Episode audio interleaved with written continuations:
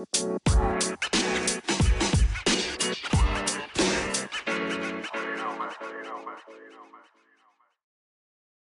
is up, everybody? Welcome back to the pod. What do we got on the list? All right, first thing on the list Queen's Gambit. There is this epic Netflix series. If you haven't started watching it yet, you got to check it out.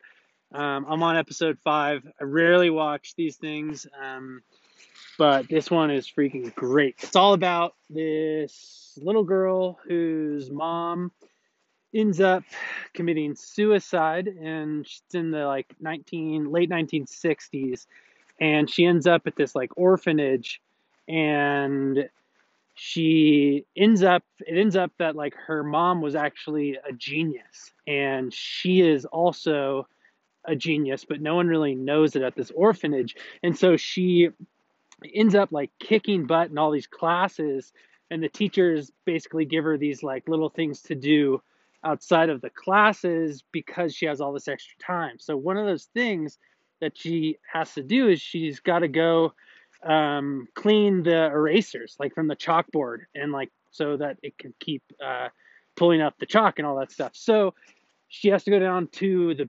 basement to do it. And when she goes down to the basement, she meets the janitor, and the janitor down there is an avid um, chess player, and so they end up developing this interesting, totally cool relationship, not in any weird way, but they develop a good relationship and um, she ends up learning how to play chess. She gets addicted to these pills that they have the kids take and um, just absolutely starts demolishing it in the chess world, which is dominated by men or males. So um, she's like the only female in it uh, in the um, chess world and is just totally crushing it. So it's super worth the time to to watch. It's fun, great thing to do with a homie or um, a chick or whatever, and um, enjoy it. So Queen's Gambit on Netflix, super good. Make sure to check it out. What's next on the list? Oh, um, I talked a little bit about so that there was um, some dude reached out to me to buy this like basically pay me to kind of like take a template repo that I built off of GitHub and um, and, build it for him and his website. And so made me start to think about like, man, if he just had a couple more uh, skills, all good around like coding. Um, like once you know how to code, you can take that template and it's pretty darn easy to tweak it and get what you need from it. Like all the hard shit is built. So, um, what I wanted to mention here was if you or you know anybody that is looking to learn how to code, the premier place to learn how to code is this dude on YouTube. His name is Brad Traversy, T R A V E R S Y, Brad Traversy. And this guy literally was, I think, like when he was like 17, 18, or like early 20s, late, late teens, he ended up in and out of jail due to like drug addictions and shit. And he ended up teaching himself how to code and now he's basically like the number one coding teacher online. And his stuff is just so so good. It's funny to, to think back on it now because in like 2017 when i started watching his videos he wasn't he was big but he wasn't like the guy and now it's just there's nobody else that's even close so he's basically now like kind of and he's such a good human being he's so nice and kind and like I owe that guy so much. He's done so much of that stuff for free for me. I bought a few of his courses um, off Udemy. They are worth every single freaking penny. Um, and I, I, just feel like I learned more from watching his videos than I would have even if I went to a um, uh, what you call it, a boot camp or any of that shit.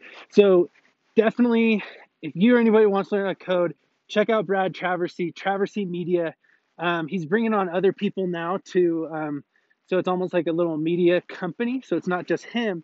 Uh, there's other people who he knows are good and up and coming in the code teaching world that are now doing tutorials kind of on his platform, which is really cool too. So um, if you wanted to start code, definitely start with um, HTML and CSS.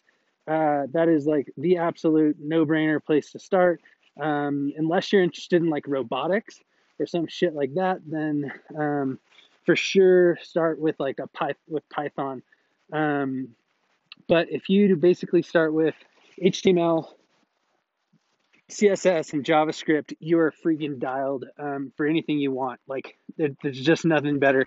Everything basically online is built off of off of JavaScript. So whatever you're going to want to code online, as long as you end up learning the three foundational languages, which it's basically just HTML, CSS, JavaScript, you'll be able to kind of move into whatever you want to do next, whether it's React or Vue or blah blah blah blah blah. But the biggest thing is is also like don't don't fucking go and just teach yourself how to code. Go in with a project or something you want to complete. So like for me, I wanted to build um, a website that hosted all of the surf maps or surf spots around the world. And so I had this mission to basically create a full product and I just learned the things I needed to learn to make the product come to life.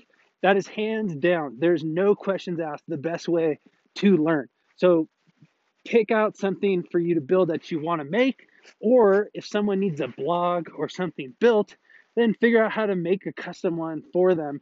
And just each time that you end up hitting like a wall figure out what is the next place you can get to with it. And um, definitely the best way to learn how to code. All right next thing on here new cool podcast i found called acquired. Um, it's basically about the historical tales or stories of the biggest or like most grandiose acquisitions of private companies and they go these two dudes they talk a little bit slow, which sometimes I'm not into. I'd rather them kind of speed it up, but they go super deep on these stories and like really, really in depth into the kind of the playbook and the behind the scenes of how it all worked. Um, and and most of it is uh, internet companies, so it's a really cool um, podcast that just gives you kind of the history of the internet and how these different companies grew um, one of the episodes I've listened to so far that I really liked and kind of caused me to mention it here is um, an episode on uh, Twitter. And um, they were talking about basically like all these different um, things that had happened in the journey of Twitter and how much of a fucking dumpster fire like growing any company is, but like how much how many times they just did crazy shit to get things across the table.